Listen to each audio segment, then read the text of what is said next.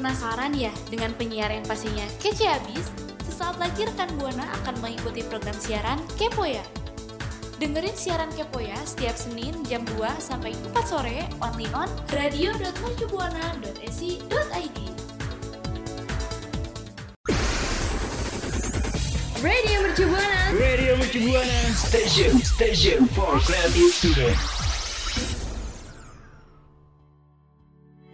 Radio Mercubuana, Station for Creative Student. Halo rekan Buana, balik lagi nih sama Mia dan Ajeng di Kepo Ya. So, buat rekan Buana yang kepo dengan program-program siaran kita, bisa langsung ya dengerin kita di Spotify Radio Mercubuana. Dan jangan lupa untuk follow sosial media kita di Instagram et radio mercubuana dan Twitter kita di et radio underscore u m b. Hmm, bener banget, jangan lupa nih untuk kunjungi website kita di radio dot mercubuana dot a c dot i d karena di situ banyak sekali artikel yang rekan Buana bagus banget untuk baca. Yo, what's up? Baby, let's go. Radio Mercubuana Station for Creative Students. Aduh Mia, gue ngantuk banget nih.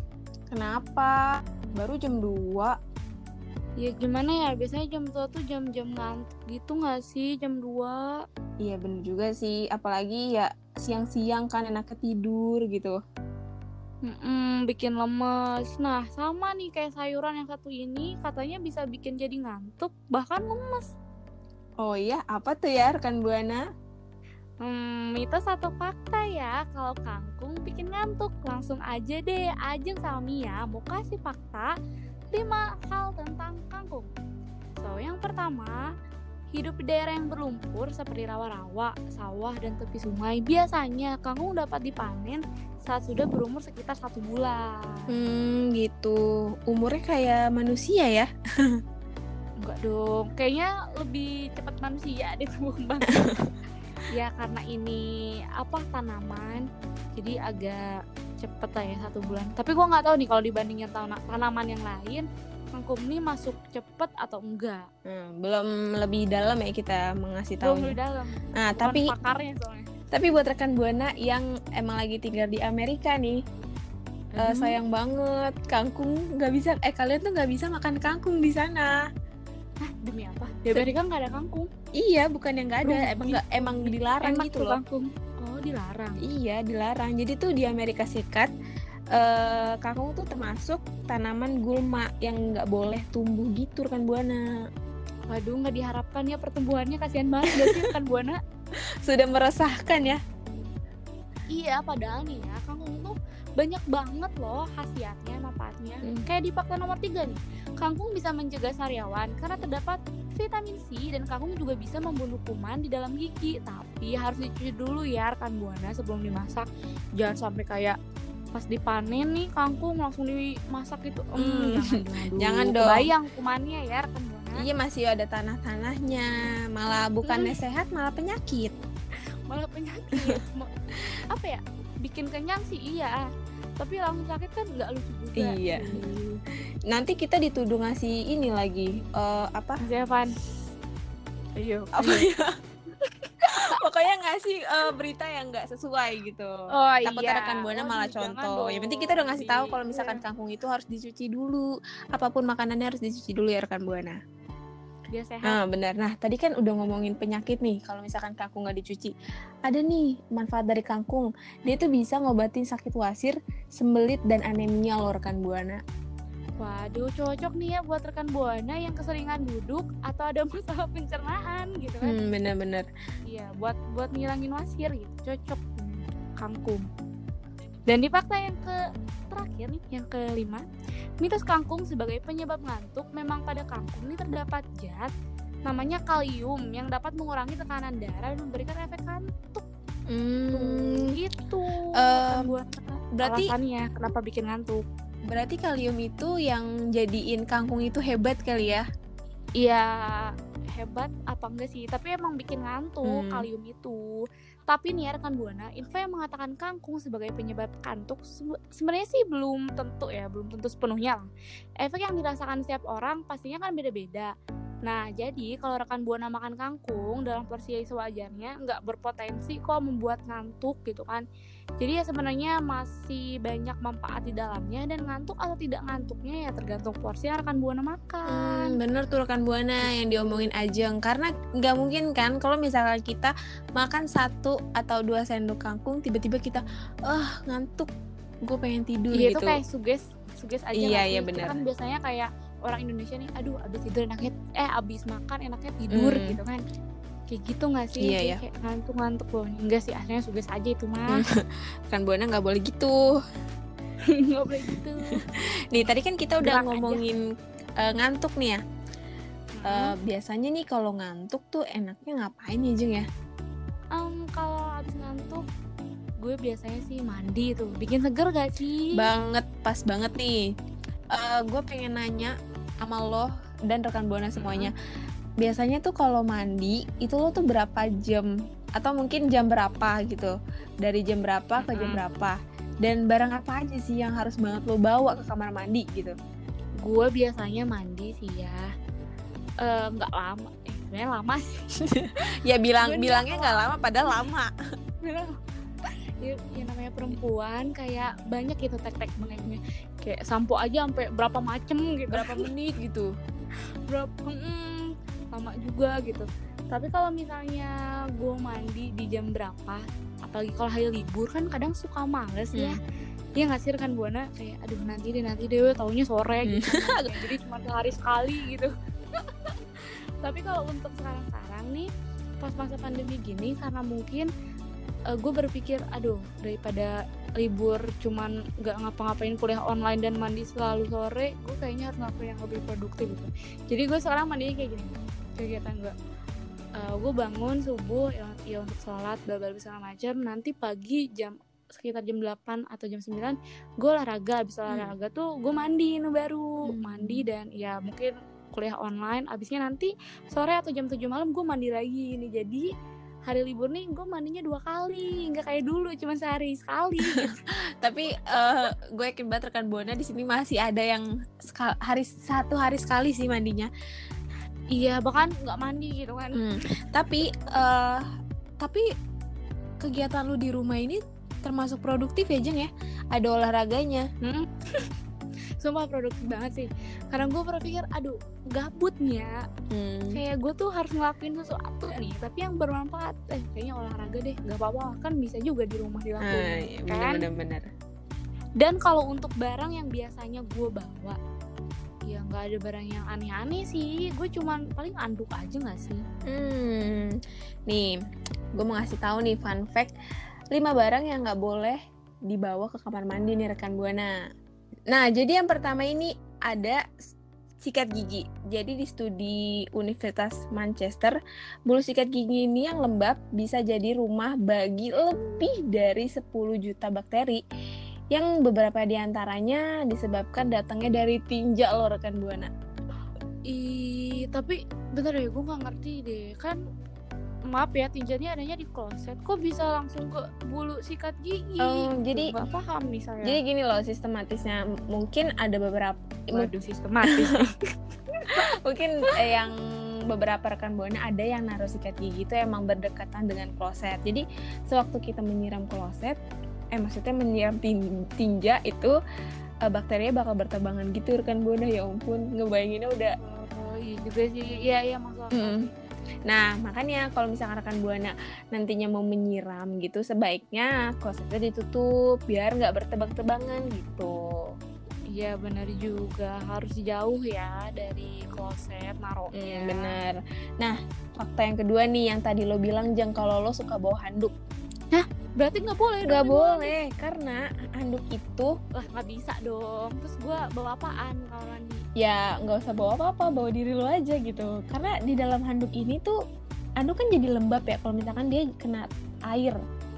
Tadu deh gue ngerti. Kayaknya tuh mungkin karena nggak boleh ditaruh di ini kali di kamar mandi, bukan berarti nggak boleh dibawa ya nggak sih? Uh, ya segitu mungkin lebih tepatnya kayak gitu ya. pokoknya nggak boleh dibawa kamar mandi karena bisa menyebabkan lembab, dan lembab itu kan emang tempatnya para jamur dan bakteri berkumpul, Jeng. Iya, iya ini yang ini make sense sih, karena kalau apalagi nih abis kita mandi kan si anaknya lembab tuh, dan iya sih itu kan pasti jadi sarang jamur gitu nggak sih? Tapi ini gue ada tips dimana kalau misalkan rekan Buana habis mandi, alangkah baiknya handuknya dijemur. Apalagi kalau misalkan mm-hmm, mandinya pagi, siang, atau sore mungkin masih ada uh, matahari lagi panas-panas. Uh, tapi kalau misalkan malam nggak ada uh, sinar matahari, bisa banget digantungin aja. Nggak di kamar mandi tapi ya. Karena kalau di kamar mandi tetap aja lembab-lembab juga gitu. Iya, ya intinya taruhnya di tempat hmm, kering. Benar-benar. Nah, yang ketiga nih, gue yakin banget rekan Buana pasti punya pengalaman yang kayak gue sebutin nih. Jeng, pasti lo make cincin di bawah mandi. Hmm, ketebak, karena gue juga gitu. Iya gak sih? Gak mungkin juga kayak dicopot, iya. Takut hilang. Apalagi kan cincin atau perhiasan lain ya, benda yang mungil gitu kecil, gue tuh takutnya hilang, nanti kena omel. Iya, ya, apalagi kalau kitanya teledor kan. Ayo nanti kayak, Dek kamu kok teledor, Dek kamu kok gak dijaga barangnya, bla bla bla bla. Aduh, nggak deh, mending gue bawa kemana-mana sekalipun gue mandi. Udah gue daripada bawa, kena omelan duluan, mendingan kita mencegah aja ya. Ah, uh. emang kenapa tuh nggak boleh bawa? Jadi perhiasan. nih uh, perhiasan itu kan terbuat dari emas, apalagi perak nih ya. Hmm. Perak tuh kalau misalkan yeah. kita kena air, lama-lama tuh pengkilapannya tuh jadi hilang gitu loh rekan Buana. Jadi istilahnya kayak jadi berkarat gitu. Oh iya, jadi ini kali mm, benar-benar gitu gak sih? Benar-benar. Jadi kan itu bikin kecantikan dari cincin atau kalung yang kita pakai jadi berkurang gitu. Maksudnya kalian rekan Buana nggak boleh bawa perhiasan ke kamar mandi, mungkin biar perhiasannya tetap cantik kali ya. Iya, jadi tetap sun bright like diamond. Aduh, nyanyi lagi-lagi. Oke, lanjut. Apa lagi nih? Nih yang keempat. Mantap sih, ya, fakta. Kalau yang nggak boleh dibawa. Nah, yang keempat ini ada make up. Make up kali rekan Buana pasti ada yang bawa deh. Make up enggak? Gua, gua enggak sih. Gua enggak pernah iya. bawa make up. Iya, gua juga. Apalagi gua kayak ngapain juga. Jadi rekan Buana tau nggak sih kalau produk make up ini itu mudah banget terkena bakteri dan jamur rekan Buana. Apalagi di, di ruangan yang lembab dan panas. Karena gimana ya rekan Buana, sistematisnya tuh kayak misalkan kita mandi pakai air hangat, terus uapnya itu jadi bikin kita uh, make up kita tuh kena udara lembabnya itu loh rekan Buana. Nah itu sama kayak yang sikat gigi hmm, itu nggak sih? Jadi kan kalau misalnya ada barang yang emang nggak tertutup gitu ya, sama kayak tadi sikat gigi dan make up, itu bikin bakteri yang ada di kamar mandi itu berteba- berterbaran, berterbaran, bertebangan, itulah intinya ya. Dan mengendap di barang yang kita bawa itu hmm, kamar mandi. Bener-bener. Hmm, cukup masuk akal. Masuk akal ya, karena ngapain bawa make up ke kamar mandi? Iya. Tapi bisa jadi sih kalau misalnya yang abis mandi tuh langsung hmm. berpakaian gitu, langsung pakai baju, langsung apaan? Ada juga. Ada-ada begitu. Mungkin ngaca gitu. Nah, oke okay, urutan kelima nih ada pisau cukur. Ini sih normal ya, karena gue sering lihat di kamar mandi temen-temen gue yang kalau misalkan gue berkunjung itu pasti ada. Apa tuh? Pisau cukur nih uh, biasanya ditaruh di tempat yang basah kan. Dan rekan Buana tau gak sih pisau yeah. cukur itu sama halnya dengan perhiasan, karena kan terbuat dari uh, perak ya. Jadi bisa menyebabkan lembab. Hmm, I see, I see. Uh, besi, besi. Bisa menyebabkan lembab ya, dan ini bikin jadi karatan gitu rekan Buana. Ah, jadi karatan, jadi karatan bener. I, terus kayak bahaya juga sih kalau pisau. Iya, apalagi buat muka ya. Mm-mm, apalagi kan langsung nyentuh kulit. Dan kalau misalnya karatan nih kayak bikin infeksi gitu nggak sih? Jadi mendingan pisau cukur kan benda tajam. Jadi mendingan kalau misalkan emang mau ditaruh di kamar mandi sebaiknya ditutup ya rekan Buana. Gitu tuh. Wah, sumpah ya, padahal nih beberapa barang itu selalu stay di kamar mandi gue hmm. loh rekan Buana. Nih gue yakin banget rekan Buana juga pasti ngerasain kayak, lah sikat gigi gue ditaruh di kamar mandi, lah handuk gue ada di situ. Kayak mungkin relate ya. Ayo ayo. Mm-mm. Jadi mulai sekarang pindahin ya, jangan sikat gigi nih terutama, jangan terlalu dekat sama kloset. Dan juga handuk kalau bisa jemur aja di luar. Benar. Nah, buat rekan Buana semuanya, mending sharing ke kita nih uh, barang apa aja sih yang rekan Buana harus bawa ke kamar mandi di Twitter kita ya at radio underscore U M B dengan hashtag Kepo Ya. Ayo rekan Buana, ditunggu ya ceritanya. Radio Mercubuana, station for creative students. Rekan Buana, kemarin kan mau weekend nih karena cuti nasional tuh, hmm. tapi kan lagi covid yang nggak bisa liburan. Walaupun rekan Buana nggak liburan, kita punya destinasi loh buat rekan Buana untuk liburan panjang nanti nih. Catat ya, kepo kan apa aja? Hmm, benar, rekan Buana pasti kepo nih. Jadi ada empat pulau unik di dunia nih rekan Buana. Yang pertama itu ada pulau yang penuh dengan pria. Wow, untuk rekan Buana yang doyan sama pria. Kayaknya aja langsung cus nih. Langsung cus nih, aduh aduh aduh. Nih, jadi di Jepang, Amami Oshima, tempat pendidikan sumo dan yang terkenal dengan pegulat sumo yang berprestasi. Karena di sini banyak banget orang yang pergi ke pulau ini hanya untuk berlatih dan mendapatkan pendidikan tentang sumo. Tuh jangan, hmm. jangan cuma buat lihat cowok aja. Sumo itu bela diri yang kayak pakai popok gitu. Eh bukan popok sih. Iya, bahas. Mungkin ya kita ngeliatnya kayak popok ya. Ya itu pakaiannya aja tuh kayak apa sih, celana aja ya, yang putih, hmm. kain putih gitu. Iya, iya. Terus badannya tuh pasti gede. Aku nggak ngerti sih kenapa pegulat sumo badannya harus gede-gede gitu. Apa emang sudah standarisasinya apa gimana ya? Hmm, maybe. Ya bisa jadi sih. Nih yang kedua, kayaknya melengkapi banget nih yang nomor satu. Jadi, jadi yang nomor dua itu ada pulau wanita tanpa pria. Wow, melengkapi banget bener-bener kata lu. Nih buat rekan Buana, cowok-cowok khususnya, kalau mau nyari cewek sini aja. Oh, enggak ya. Jadi pulau ini ada di Kihnu Island di Estonia, mendapat julukan The Woman's Island oleh UNESCO karena memiliki penduduk wanita sekitar enam ratus jiwa. Wow. Wah, banyak banget kan cewek-ceweknya gitu. Aduh, kebayang nggak sih mereka mm-hmm. kalau lagi naik motor, wih, sen mobil kanan sen kiri semua. Aduh, pusing pusing. Dan pulau ini dijuluki pulau wanita soalnya suami yang ada di pulau ini kerja sebagai nelayan dan pergi selama beberapa bulan untuk cari ikan. Jadi gak heran ya kalau semua pekerjaan pria di pulau ini dilakukan juga sama kaum wanita. Nah gitu ya rekan Buana, jadi bukan karena apa mereka semua perempuan gak ada laki-laki, bukan gitu. Tapi emang laki-laki di sana tuh kebanyakannya bekerja sebagai nelayan, jadi tuh pergi berbulan-bulan gitu kan, pulangnya hmm, nanti bener. Jadi bener, kelihatannya bener. Banyak banget gitu perempuannya, padahal mah ada cowoknya mah. Iya ya, mungkin rekan Buana di situ mikirnya, wah enak nih tanpa pria gitu. Mm-mm. Padahal mah enggak gitu ceritanya. Enggak ya. Gitu ceritanya. Nih langsung aja yang ketiga itu ada Kolombia nih. Menarik banget sih ya rekan Buana karena di sini itu adalah pulau kecil dengan seribu orang, maksudnya penduduk. Yang cuma ada satu sekolah, dua toko, dan satu restoran aja nih rekan Buana. Satu sekolah doang? Bener. Itu dan seribu penduduk tuh kayak ini gak sih, mahasiswa di mercu. Bener-bener, bahkan jumlah masih dikitan ya? Iya, bahkan kayaknya banyak kan mercu, tapi gak tahu sih. Tapi bayangin deh, cuma seribu penduduk aja gitu. Ya gak heran sih, cuma satu sekolah. Hmm, bener-bener. Kecil banget. Apalagi berarti dua toko. Mm-mm, satu toko, eh mungkin, enggak, dua toko tadi ya? Satu restoran. Dua toko, mungkin mungkin gini kali ya, satunya tukang gorengan, satunya tukang es teh. Bisa jadi gue. Dan kebayang gak sih, ini kalau misalnya kita lagi lapar dan gak ada apa-apa di rumah, terus tuh cuma ada satu restoran, barengan ke situ, kita mau duduk di mana? Penuh banget, eh, itu bungkus lah, jangan aduh. Wah tepat nih, gue kayaknya mau buka kedai juga di sana lah. Laku, Laku nih kayaknya, nih kayaknya. Jualan seblak laku kayaknya di sana.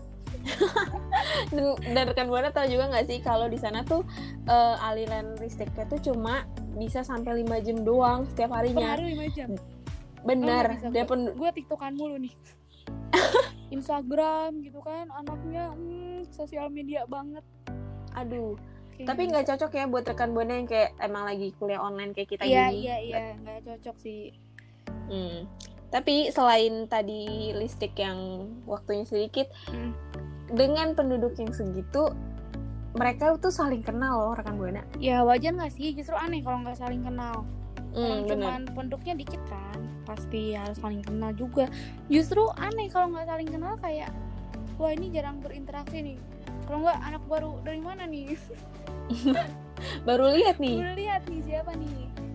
Terus pasti kelihatan juga nggak sih kalau misalnya ada yang nggak kita kenal, wah mungkin ini turis asing. Kalau nggak ya penduduk yang emang baru pindah. Ah benar-benar. Tapi kalau emang benar itu penduduk yang baru pindah pasti langsung kenal ya. Iya, karena penduduk yang sangat dikit yang cuma seribu. Kopdar, kopdar. Asik. Ngobrol gitu. Oke, dan yang terakhir nih ada Pulau Okunoshima di Jepang. Ini pulau yang diduduki oleh ratusan kelinci. Wow. Dan gak ada yang tahu loh dari mana asal kelinci ini tuh bisa sebanyak itu, dari mana tuh gak ada yang tahu. Gemes gak sih? Banyak banget kelinci. Gemes banget. Apalagi uh, binatang ya, pasti banyak banget yang pecinta binatang, apalagi kelinci. Oh iya betul. Mm. Nah, rekan Buana tadi kan uh, ngomongin soal kelinci yang banyak nih di suatu pulau di Jepang. Ngomong-ngomong soal kelinci, kelinci itu hewan kan ya? Mm-hmm. Gue pengen tanya deh rekan Buana sama rekan Buana dan lo nih, Jeng, terutama. Lo melihara apa sih di rumah? Atau mungkin lo nggak tipe orang yang nggak melihara binatang? Nggak, gue nggak melihara binatang sih. Aduh, kayaknya udah lama banget gue nggak punya hewan peliharaan ya. Terakhir nih yang gue ingat waktu gue kelas satu S D, itu pun gara-gara kayak gue lagi jalan-jalan sama nyokap gue, terus gue lihat ada yang jualan hamster, tau kan hamster yang kecil hmm. itu? Tahu tahu tahu. Mm-mm, terus kayak lucu aja gitu loh, lari-lari di roda yang muter gitu. Terus gue ngamuk deh sama nyokap gue, gue pengen beli, soalnya waktu dulu tuh abang gue juga punya, cuman ya mati hewannya, gara-gara mungkin kelamaan, bukan kelamaan, iya kelamaan dipegang gitu loh, dimainin. Kan nggak boleh ya kayak yeah. rapuh kecil gitu hamster. Iya. Yeah. Kalau ibarat kita bahasanya tuh bau tangan ya. Mm-mm, kayaknya tuh hewan gak boleh digituin gak sih? Gak iya, apalagi umurnya masih kecil kan, mm-hmm. tadi lo bilang. Mm-hmm. Nah, kalau dari gue sendiri nih ya, gue pecinta kucing banget nih. Bener-bener pecinta kucing. Kenapa gue bilang gue pecinta kucing? Gue punya dua kucing. Sebelumnya gue punya tiga sebenarnya. Cuma banyak ya emang banget umurnya tiga. Gue... Ya ampun. Itu ngeong-ngeong gak sih? Umurnya... Kayak tiap pagi suara kucing, kan tidur suara kucing. Ih, tapi tau gak sih, kayak seru aja gitu ada kucing di rumah. Lepas stres juga kayak, ya? Iya, main-main. Apalagi kalau misalkan dia lagi gabut gitu. Dia kan kalau lagi gabut nih kita jalan aja oh, nih. Kucing bisa gabut juga? Bisa. Tapi tapi rekan Buana tau gak sih, gue punya fakta tentang kucing nih. Terutama kucing warna orange nih. Oh, kucing orange. Wow. Kucing orange yang barbar nih. Tapi tau gak sih rekan Buana, faktanya ini kucing orange ini itu jadi kucing yang kemungkinan jauh lebih tinggi menghasilkan kucing jantan daripada betina nih rekan Buana. Makanya kenapa? Jadi kucing ini tuh lebih banyak uh, kucing laki-laki gitu dibanding kucing perempuan. Gitu. Uh, kucing orange. Hmm. Nah makanya nih kenapa kucing barbar ini, kucing orange ini lebih penyayang karena lebih bersahabat. Setahu gue ini enggak sih, kayak... enggak enggak relate.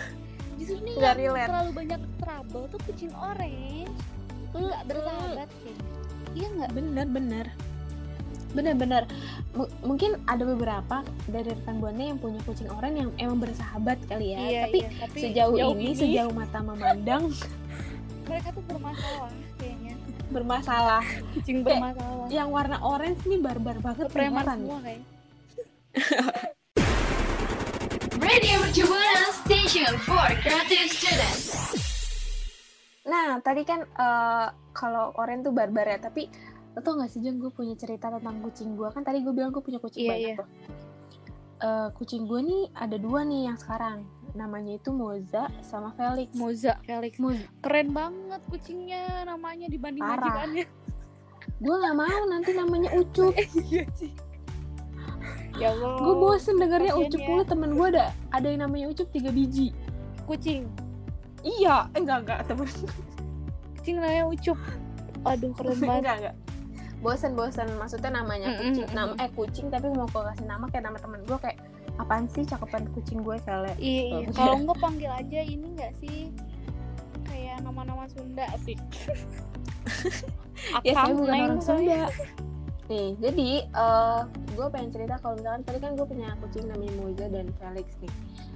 Yang duluan gue rawat itu ya Moza. Hmm. Terus uh, kayak menyusul lah tuh si Felix. Felix ini yang ukurannya tuh lebih besar, dia lebih kayak kucing yang bulunya lebat banget, gondrong ya, gondrong. Hmm. Sedangkan kalau Moza itu yang gue nggak ngerti ya dia tipe kucing yang kayak gimana, gue nggak terlalu paham tentang kucing. Tapi yang dibilang kucing kampung bukan, dibilang kucing Anggora bukan gitu. Ini kali apa silang, kawin silang? Maybe ya, gue nggak tahu sih itu. Blasteran kucing kampung ya kan, sama Anggora atau nggak Persia? Ada kan yang kayak gitu? Ada ada ada. Mungkin itu kali ya jadinya Moza. Soalnya soalnya emang benar-benar nggak bisa dikatakan kucing kampung ataupun kucing Anggora karena emang nggak identik banget, itu beda. Indo dia gabungan gitu. dan dan sedih banget ternyata dari kapan ya, udah lama banget si Moza ini hilang rekan Buana. Hilang kenapa? Dia ini kabur gitu dari rumah. Aku kesal dengan majikan ini, aku kabur. Cemburu ya sama Felix ya? Bisa jadi. Tapi enggak enggak enggak kok. Uh, dia sama Felix akur. Mungkin karena Felix kan enggak barbar juga ya, enggak kayak kucing orange. Kayak ngomongin anak si... gitu. Iya bener juga bener. Si Moza ini dicuri. Kenapa gue bilang dicuri? Wah, karena gue pernah sempet gue sempet ngeliat Moza di rumah orang hmm. gitu, di tingkat yang tiga biji tingkat biji eh tingkat biji tingkat yang ketiga gitu rumahnya. Gue lihat loh, aku itu kayak Moza. Mungkin kalau misalkan kita sama kucing kita udah tinggal lama banget, kayak ada ikatan gitu. Uh, dia beberapa kali hilang, eh beberapa hari hilang, gue tuh kayak berinisiatif nyari gitu loh, kayak Moza, Moza, gue panggil gitu, sumpah. Terus dia nyamperin, yang pas lo lihat ada. Iya, bukan nyamperin, lebih ke nengok, kayak nyari-nyari gitu, iya. Dan sedangkan dia tuh ada di lantai tiga, lantai tiga rumah orang. Tapi bisa jadi nggak sih kayak dia nyasar, terus orangnya tuh nggak tahu gitu itu kucing siapa, jadi kayak asal ngangkut aja. Hmm, benar-benar kayak ditambah lagi Moza bagus kan kulit, eh kulit, maksudnya bulunya. bulunya. Terus, tapi lu sempet nanya nggak sih sama pemilik rumah itu kalau itu kucing dari mana misalnya? Enggak sih, nggak berani. Maksudnya kalau misalkan dia beli, ceming gue. Iya, iya takut. J- tapi kalau misalkan itu benar kucing gue, gimana? Iya ya. Aduh, dilema. Ya, pokoknya serba salah banget lah. Hmm. Ya udah pokoknya gue tinggal Felix aja sih. Duh, gak apa-apa lah. Felix cewek cowok? Cowok, gue nggak pernah berharap cewek. Hmm. Repot men. Iya, iya. Beranak mulu ntar. Tapi lucu tau anak kucing. I, iya sih emang emang kalau ngerawat kucing tuh enaknya dari kecil lah daripada harus gede gitu. Iya benar banget. Eh Jeng, tapi lo hmm. tau gak sih kalau misalkan kan kucing gue laki-laki semua nih ya. Iya. Uh, kalau kucing cowok tuh nggak boleh lihat anaknya lahir gitu. Hah? Emang iya? Sumpah gue baru iya. tahu deh. Iya karena itu bisa dimakan. Oh sama kayak hamster dong. Tapi kalau hmm. hamster itu nggak boleh disatuin. Kalau habis lahiran nih nggak boleh disatuin sama emaknya karena itu pasti dimakan. Hap. Tuh. Kebalik ya berarti kalau misalkan kucing tuh bapaknya, kalau misalkan hamster ibunya gitu. Iya. Oh berarti pantas dong. Gue tuh selalu nggak pernah lihat. Kalau misalnya ada kucing nih lahiran gak ada suaminya, gak ada suami yang di sisinya menemani gitu kan. Kasian anaknya iya. gak diazanin. Kasian gak punya agama. Iya aduh kasian banget ya. Iya terus kayak uh, ini gak sih bingung si kucingnya siapa yang nafkahin gitu. Yang menafkahin iya. anakku Tap- siapa. Tapi pada akhirnya nanti ketemu kok sama bapaknya. Emang iya? Iya, cuma kayaknya dramatis banget gak sih pertemuan ya. dengan bapaknya. Tapi itu sih yang gue tahu dari kucing, nggak tahu ya kalau hamster. Gue juga, gue lupa-lupa ingat sumpah. Tapi setahu gue emang iya itu nggak boleh disatuin hmm. sama anaknya karena pasti dimakan. Gitu. Nah rekan Buana tadi kan cerita gue tuh sama Felix dan Moza tentang hilangnya Moza dan bertahannya gue dengan Felix. Uh, rekan Buana cerita dong, sharing-sharing gimana pengalaman rekan Buana sama kucing atau mungkin hewan peliharaan rekan Buana itu sendiri. Mention kita ya di Twitter radio underscore U M B dengan hashtag kepo ya. Yo, what's up? Baby, let's go. Radio Mercubuana, station for creative studio. Halo rekan Buana, jadi tadi kan kita masih ngebahas soal hewan ya. Gue mau nanya dulu nih Jeng sama lo nih Jeng, sebelum pembahasan yang lebih detail. Mm-hmm. Menurut lo hewan yang paling kuat itu apa? Gajah lah. karena tuh gaji kan gede ya rekan Buana, kayak kulitnya juga tebel nggak sih, pasti tuh paling kuat kamar gua. Iya sih, gue juga mikirnya kalau uh, gajah tuh hewan yang paling kuat gitu ya, karena kan? Badannya yang gede kan. Mm-hmm. Hmm, tapi rekan Buana tau nggak sih, kenyataannya faktanya soal hewan yang kuat itu bukan gajah. Dah, terus apa dong? Kalo langsung aja nih, rekan Buana pasti kepo kan. Jadi ada binatang yang namanya kumbang diabolical ironclad. Merupakan Agumia itu apa? Bahasa apa lagi? Kumbang apa kumbang? Kumbang diabolical. Dia... Agak susah ya. Diabolical. Iya susah. Apa tadi? Mm-hmm. Apa? Jadi nih uh, kumbang ini nih merupakan makhluk yang paling kuat nih di planet ini loh rekan Buana. Bayangin planet. Hmm, kenapa enggak singa gitu yang raja hutan? Iya enggak sih? Uh, gue nggak tahu ya, gue nggak tahu ya kenapa dia bisa lebih nandingin singa banget, dan ternyata faktanya nih gini nih rekan Buana, hmm. cangkang pelindungnya itu dapat menahan kekuatan berkali-kali lipat tubuhnya nih rekan hmm, Buana. Oh ya. Mm-mm. Tapi kalau misalnya gue tadi bahas sampai situ aja, ya lah cangkang doang kura-kura bisa gitu kan? Iya iya iya. Tapi tau nggak sih rekan Buana ada berita yang hebohnya lagi, yaitu saking kuatnya cangkangnya itu dia bisa hidup walaupun udah dilindes mobil. Wow, gokil banget sih, gokil ini sumpah. Parah, itu kayak kok mau manusia aja nggak bisa gitu, kenapa mereka hewan bisa? Mereka jadi nggak bisa mati-mati ya? Ya, bukannya nggak bisa mati-mati, kalau udah ajalnya mati aja. Tapi masih mending lo kumbang. Coba lo bayangin yang terkuat itu kecoa.